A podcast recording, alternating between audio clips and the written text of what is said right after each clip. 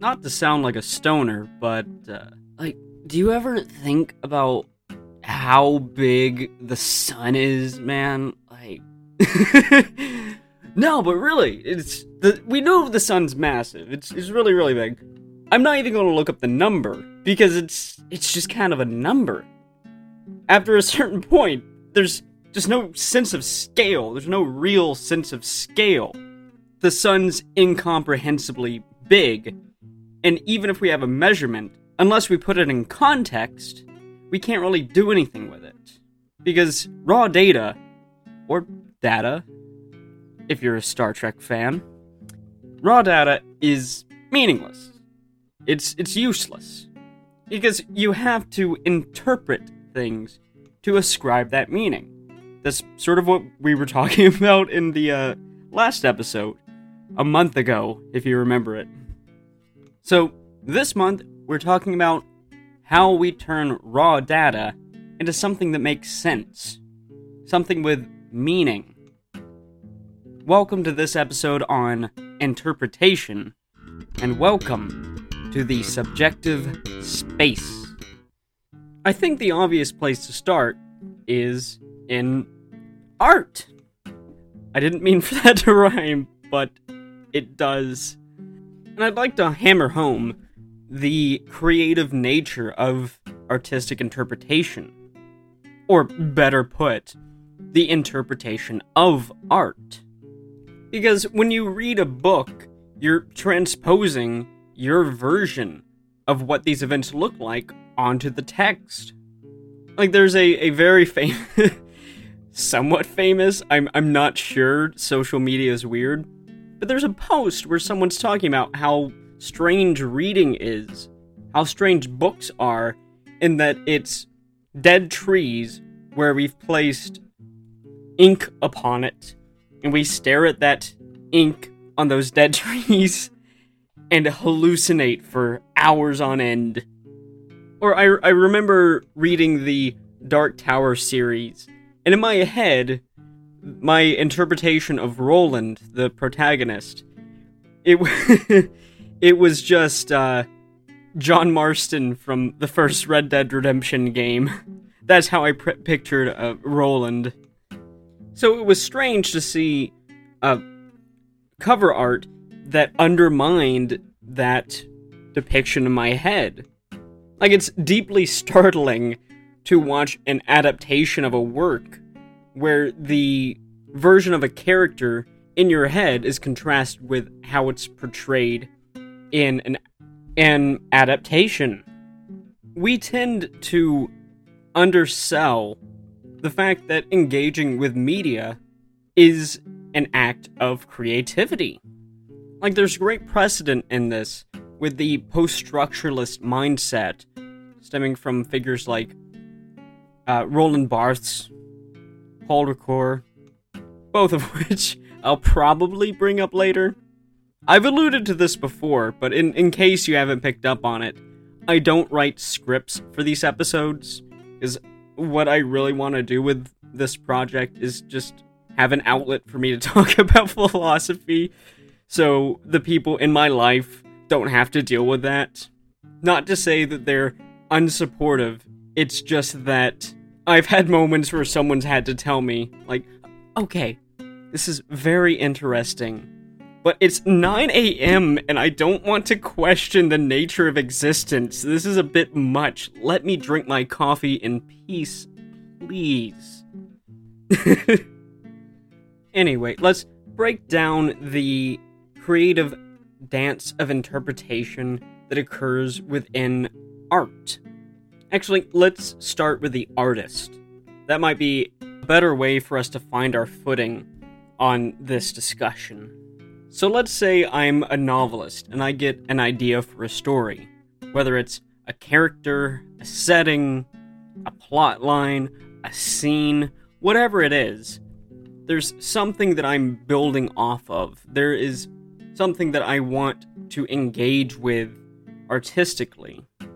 Now, at this moment, I'm not going to litigate the nature of inspiration, but let's just consider it as I have an idea pop in my head, or there's something that I take notice of, whether it's a thought, or an experience, or just something on the street, or something someone says. Now, I'm not going to generalize of how that becomes a story because it's different for everyone. But there is interpretation there of this is something I want to engage with, interact with, expand upon. So, what does it mean? How can I put this into context? That's that's why whenever I, I see posts they're like, oh, this is a scene from the book I'll never write, I'm I'm honestly a bit frustrated because it's like, well, you're you've done the easy thing.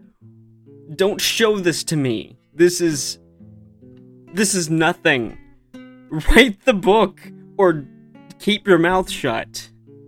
Like, yeah, it's an interesting scene, but it's meaningless because there's no context. That's the as that's the important thing of writing is providing context for these good scenes. Why, why are you wasting my time with this nonsense? You've just told me you're not going to make this meaningful. Why are you putting filler content onto my timeline? Okay, rant over. Let's talk about drafts. So you in- interpret this idea. Well, what does it mean? How can I put it into context? How can I build characters, a story, a plot? All of this. How can I flesh out this idea that I want to engage with? And you write a first draft, whether you're outlining or what people what some people call pantsing which is writing by the seat of your pants. However, you do it, you end up with a first draft. And then there's a, another level of interpretation of what did I end up with? How does this compare to what I'm going for? How does this how has what I'm going for changed as I've fleshed out this idea? And this isn't the end of the process a lot of people write multiple drafts. At the very least, I know that Stephen King will write a first draft and then leave it for six weeks before coming back to it and thinking, well, what would I want out of the story if I was a reader? What can I focus on? How can I transform this into a better product? But that's the general process of interpretation from idea to the finished book. Not including, like, editing, line editing, when that's more so the process of articulating what you're trying to express better. And then it reaches the audience.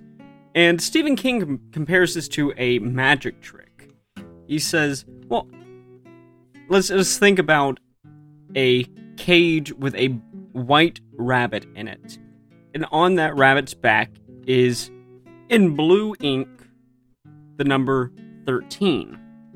I've just now taken an image in Stephen King's head, taken it, and then processed it, found my own version of it. Like I'm I'm picturing this, and then transmitted that thought to you. And by the way, this thought experiment is from uh, his book On Writing, which is part autobiography, part discussion on the craft of writing. But the next example he uses is a shed. Where you you know what a shed looks like, right? It's not what Stephen King's thinking of. What's in my head's not what Stephen King's thinking of what's in your head. They're all sheds, but there's most of the time, I would assume, something associated, some sort of picture or image or memory of what we think of when we hear the word shed.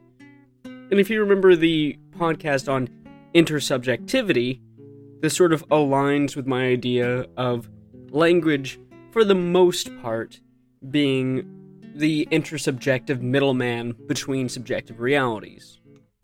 Like the word blue, it doesn't matter if what I'm experiencing and what you're experiencing are completely different.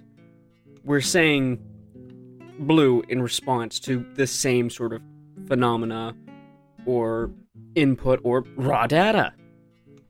But let's dig deeper into the interpretation done by the audience and the creativity that takes place there. Because whenever you consume a media, very rarely are you just turning your brain off. Well, if you're engaging with the media, some people do want to turn their brain off and not engage, and that's fine. Life is hard, and we're all just so tired. But there's a level of analysis and interpretation that goes beyond the text, where, in my, my opinion, is that fanon or fan canon is much, much more weighty than something and I'm trying not to name names, but you know who I'm talking about. Something that the author said after the fact. Where, like, well, if you've always thought this character was gay, then why isn't that in the text? You wrote the text. If if that's your interpretation of the character, put it in the text. That is rant number two. I've got to go back through this and make sure I haven't sworn, or they'll kick me off iTunes. But I do think there's a certain beauty in the way that audiences will fill in details about the world, about the characters, about situations. Because whenever I'm talking about interpretation, I'm not just talking about themes, analysis, you know, literary analysis and all that, but the way, say, when a novel reaches the reader it sort of explodes. Because if you really engage with that story, there's a chance you may have more to say about those characters and that world than the author does. Because with a piece of media, it's it's a closed circuit. After a certain point, it has to be done.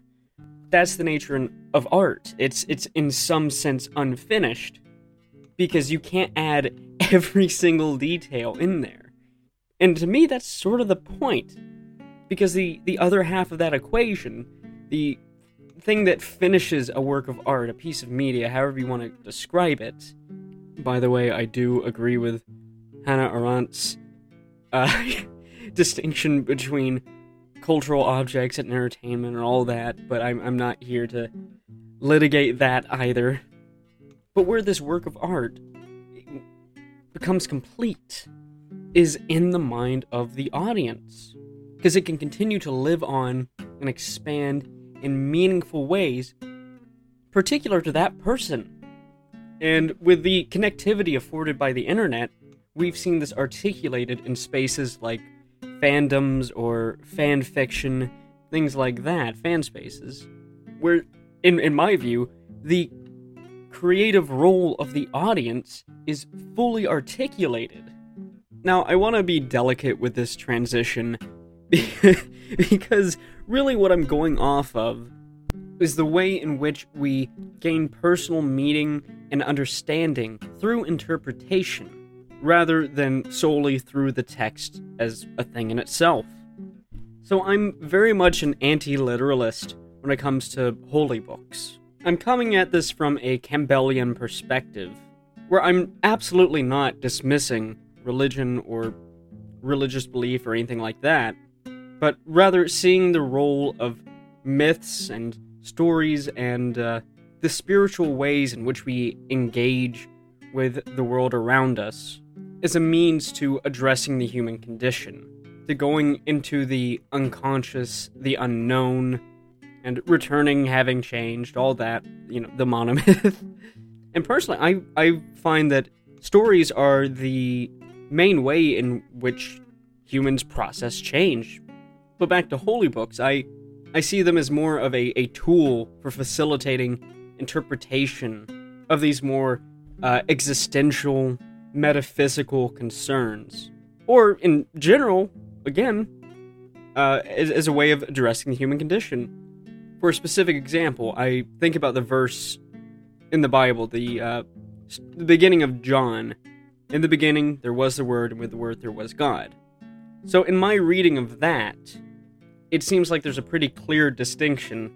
And bear with me, I know I'm getting into theology, but I, I am making a point here. But there seems to be a distinction between uh, the Word and the Bible, the, the actual text. So I would argue that the Word of God isn't, you know, the, the actual things written by the apostles, by Moses, all that, but rather the interpretation. Like, I've, all my life, I've heard of the, and again, don't worry, this isn't turning into a Christian podcast. I'm just using this as a cultural touchstone. But I've heard the, the Bible be described as a living book. Because, again, it's not about the literal meaning, the semantic meaning, but the pragmatic meaning, the in the moment interpretation. And really, that's that's a fascinating thing about any holy book. Like I have a collection of them up on the wall above where I record, where depending on what's on your mind, you can open a random page, and even if you've seen the same section a thousand times before, you can get something different out of it. Or at least that's my gold standard for a holy book, whether it's the Bible or the Tao Te Ching or the I Ching or the Book of the Law. What, whatever you pick your poison. And going back to that uh, Campbellian view, there's this idea of religion being this this window drawn around nothingness so you can have a relationship with it. Not necessarily nothingness, but something beyond where there there is a natural limit to our knowledge. So, to cope with this, it's helpful to uh, have some means of imposing interpretation upon that thing which is inaccessible to us as humans. And again, this this isn't a theology podcast or a Christian podcast or anything like that. And I don't think this is unique to holy books. I just think it's more distilled in that form. That's what they've been written and built to accomplish. But regardless of your religious affiliation or non affiliation, in my case, there's a fair chance you have some sort of text or something uh, that could loosely be described as a text, and we'll get to that, what I mean by that in a second. But that you have something that when you need meaning or reassurance or a means of addressing the human condition, you go back to it and you find something new. You find inspiration, comfort, some sense of peace or motivation. It it allows you to interpret existence on a broader basis. Whether it is a holy book or a particularly impactful teleseries. And I'm I'm, I'm gonna take out that pin I put down later. It this would make be more sensible of a segue if I'd set that up. But I, would also like to talk about tarot. Like Crowley referred to it as the Book of Thoth. I mean, that's that's what he called his tarot deck. But more broadly, I would like to talk about uh, tarot in a, a secular interpretive uh, context, because I, I don't see it as pre- predictive. And if someone if someone's showing you a tarot is like, it means that this is going to happen specifically. Sorry, most likely a grifter. I had to pause and go back because I swore and then swore about my swearing. And I, I keep pointing this out because I plan to do like live talks at some point, and I don't want to startle people with the fact that I swear like a sailor. But the the way I understand tarot is that it's 78 cards that have been assigned uh, as many different forms of existence, of as many ways uh, that you can be as a human as well, maybe not possible. That feels like uh, generalization, but there's there's a fair amount, and really that's that's not even the point. Like A. E. Waite says that after a certain point, the specific cards are just a way to stir up your in, uh, your intuition, where the actual card itself doesn't really matter that much. So for me, whenever I lay out a spread, It's not about looking towards some higher power or, you know, consulting the spirit realm or being told what to do by cardstock. It's, it's, it's cardstock. People have put a lot of meaning into it. People get a lot out of it. I do. But it's cardstock. Like, I, I think people who uh, are scared of tarot and think, you know, Satan's gonna jump out of it them. And people who take it like super seriously, of like, oh, the cards say this is this is what must be. Uh, it's more or less equally silly, because e- even if you do see it from a, a spiritual perspective, you do put uh, spiritual importance onto tarot. If the cards themselves are the be all end all, I feel like you're kind of missing the point. Because the real opportunity there is you have these somewhat vague but very varied. If I wrote scripts, I would have phrased that differently. But you have all these different cards that represent all these different things, and each position represents a different thing you want to think about, and it forces you to distance yourself from what you want to think about. Like, I know my complaint about Lockean uh, epistemology is that it's ridiculous to apply objectivity to subjectivity. So let me say, by objectivity, I mean separating one's perception from preconceived notions, biases, wishful thinking, all that. Because whenever you're looking at a, like, the Celtic Cross, yeah, you're looking at these cards, you're like, well, what can this attach to? But what you're doing is you're trying to attach that card to raw data. Like if you're looking at uh, the past and the future, it's like, well, what has happened previously? What is this middle one here now? The outcome. Uh, what's what could this spell? And it's not literally about knowing the future, but rather finding a more measured notion of what the future may hold. And I'm bringing this up in tandem with holy books, because interpretation has a key role in extremely similar ways. And for any any atheist who might balk at this, that you can view this in a psychological context. That what is being accomplished here is creating distance from what one desires to consider while being forced to consider it from a different perspective, from a novel perspective, with the added bonus of this process coming from a place, coming from a uh, system which brings the person using it comfort. Now, the natural follow up to this would be a discussion on subjective spirituality, but I have a I have an entire episode planned about that later in the season. So for now, I'd, I'd like to talk about interpretation within the subjective sphere or subjective reality, more generally speaking. So I'd like to make a distinction between uh, the intuition and the understanding. You know, the way we apprehend the world versus the way we interpret it. Think of it like this. Whenever I look at a tree, the distinction I'm making is between, you know, getting the raw data of the shape of it, the colors, the aspects of the noumena which are turned into phenomena within my mind, versus me being able to look at it and be like, oh, that's a tree. And I'll go more in depth with this whenever we get to the episode on ontology. But this uh, very basic form of interpretation is how we impose the nature of objects onto what we call objects. And for a little sneak preview of the ontology episode, I'm gonna argue that this is the source of entities. But back to objects. So I have this mic. Obviously, I have a microphone in front of me, but it's not really a microphone. It just sort of is. Now, we could argue all day about what properties are inherent to the microphone as a thing in itself.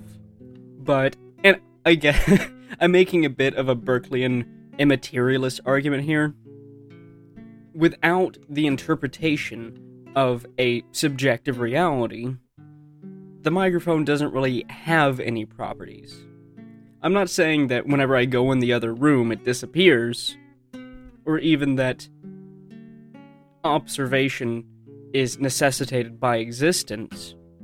Although, again, in the ontology episode, we will explore that idea, but rather I'm placing the primary anchor of properties onto the observer, as the microphone has to be interpreted as an object, as something beyond just a facet of existence.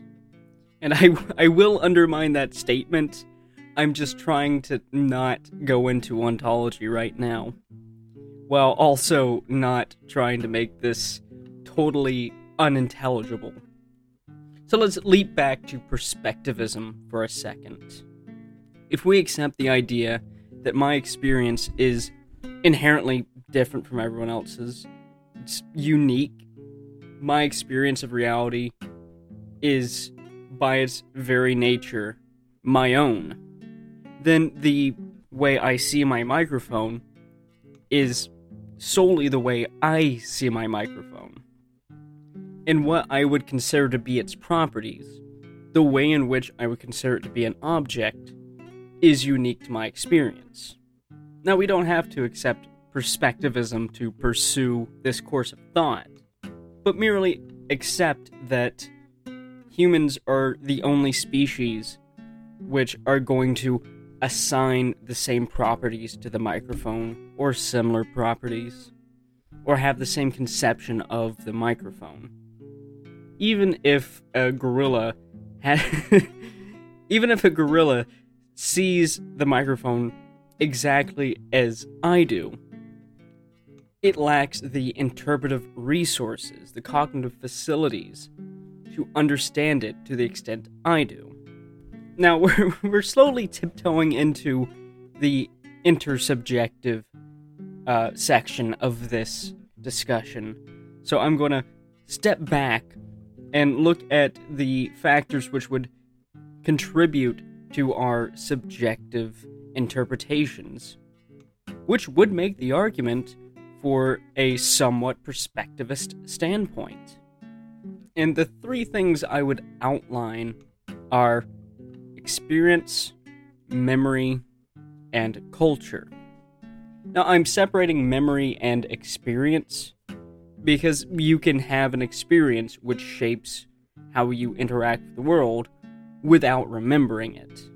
Not necessarily trauma, but it could be something as simple as upbringing or habit, where, as we're considering it, there would be a distinction between remembering growing up Catholic and having fish every Friday versus having the experience of having fish every Friday and not pulling from your memory when you're having a consideration that would bring up that experiential uh, chain, but just being primed for that to be a norm up until you're exposed to other people who don't do the same thing and realize, oh, well, I this isn't even a cultural thing. Well, maybe you could argue it's a cultural thing in that specific example. But there are experiences which would prime the way in which you interpret different scenarios. Likewise, with memory, if, and I'm, I'm just going to go for an extreme, if you remember hearing about, uh, I don't know, a, a distant cousin or a friend or something, having some horrible experience with a certain scenario of another, you're going to interpret that from a biased standpoint. And then there's also the, the cultural perspective, which is just what you've been inundated in, what seems normal. So I, I guess what I'm what I'm getting at is that there's multiple ways, from what I can tell, seems to be memory, experience, and culture which seems to inform our outlook about uh, various concepts and scenarios. And of course, there's the physiological aspect to it. If the first time you had oysters you got sick, or if you're allergic to oysters, most likely you're going to think oysters are kind of gross. Now, these biases and preconceived notions, and these, these different things that can shape our subjective interpretation, aren't necessarily immutable, but they provide a strong force in the way we approach the world. And th- this is a line of thought I'll touch on uh, a, a lot more deeply next season when I talk about character, which probably not in the way you're thinking. But th- these these ideas are why I find the necessity for there to be an intersubjective reality acting as a middle ground between subjective realities, a communal sense of existence to furnish links between the individual sense of existence.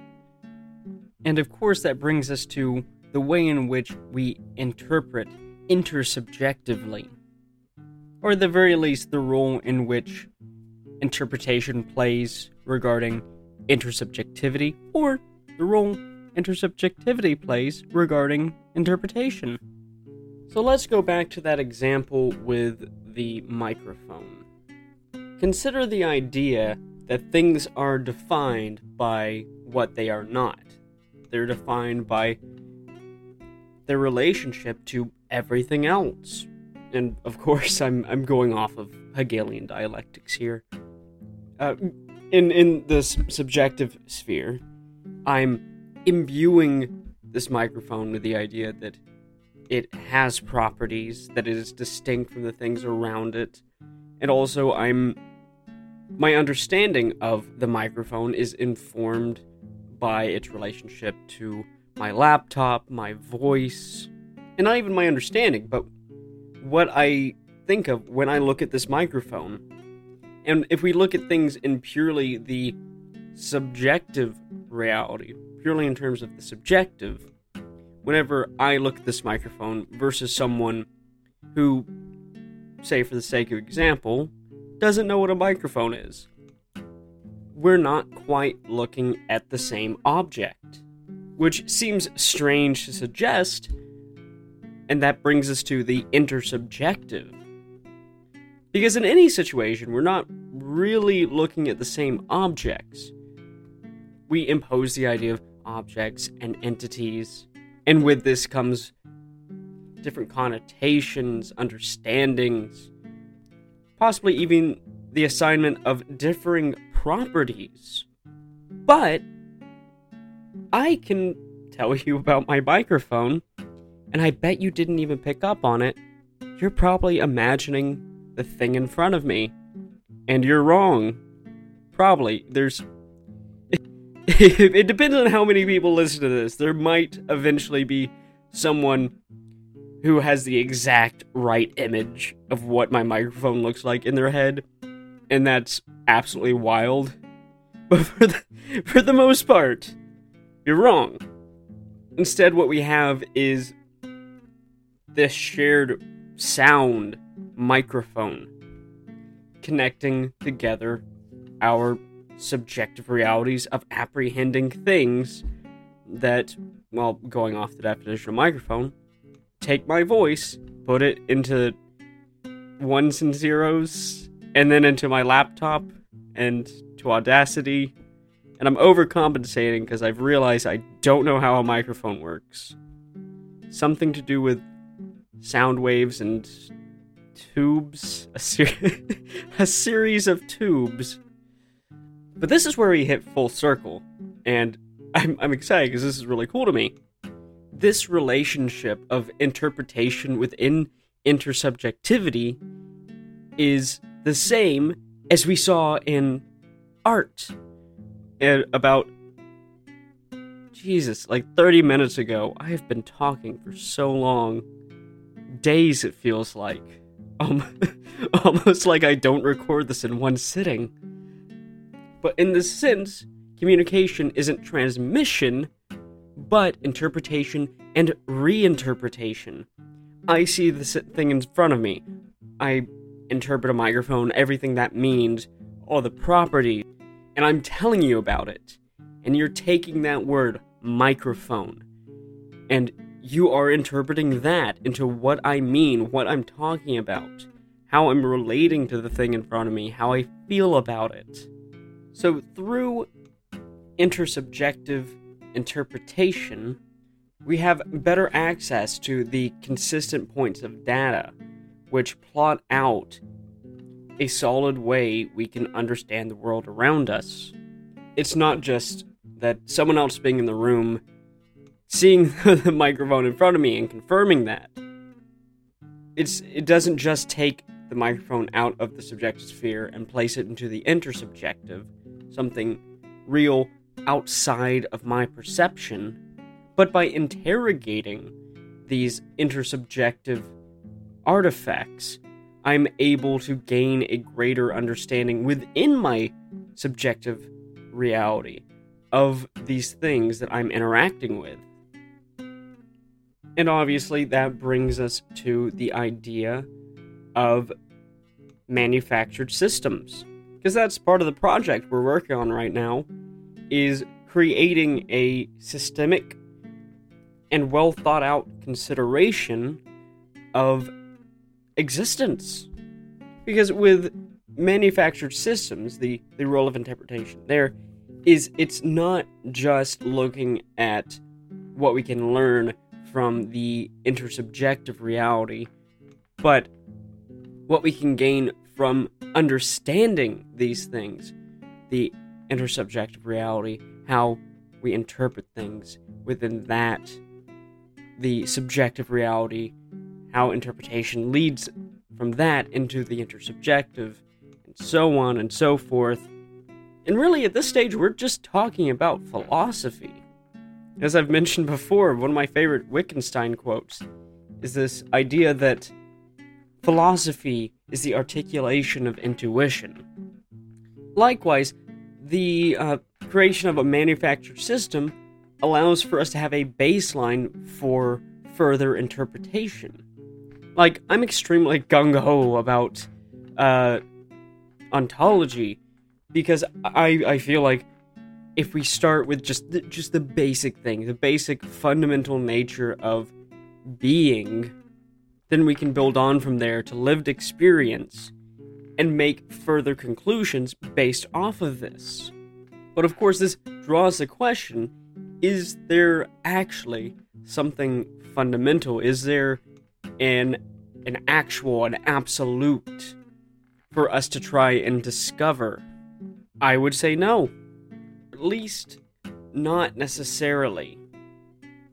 Due to the limits of human understanding, the existence of a world of truth, to borrow a phrase from Nietzsche, it's irrelevant. That's why I, I, I feel so convinced by Nietzsche's idea that it's it's just various levels of appearances. But the real determining factor is how easily we can find error within these appearances. Now, maybe things will change as time goes on, but for the moment, what we have is just appearances. Even in the condition of a static world of truth, it's not going to correspond with how we experience that world. The only real change would be a source for the consistencies that we're able to observe. And this might come off as nihilistic, but I think that there's great value in acknowledging the role of interpretation and how just omnipresent it is. How at any point in our lives, whether we're on our own or interacting with other people or trying to understand the grand scheme of things, it's going to be based in interpretation because then we can avoid getting tunnel vision. Like with so many things, so much of philosophy is just so anthropocentric, where it's, it's considering the, the vast expanse of existence from a human perspective. I'm not saying that that is that there's something inherently wrong with that, but rather that that has to be acknowledged and dealt with. Otherwise, you're leaving out a huge amount of consideration in your intellectual pursuit. Well, that's been our episode on interpretation. Thank you for listening. I still haven't figured out how to end these things. Do I do I say like and subscribe like a YouTuber? Does that even make sense? I'd I'd also like to do some updates.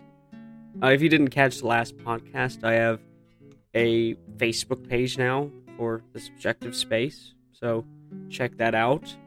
I think eventually I will do a live event. I would love to give a lecture. And I would be dealing with that through Facebook because I, I don't know how else I would do it. And also, the, the Curious Cat is still up. I'm still going to check it if you have any questions, comments, concerns, whatever. Uh, but I'm going to start spending the time in between recording the podcast, working on a book based off of what I've been talking about, because uh, I, I found it very helpful making the podcast It really lay out and get a better sense of my own ideas.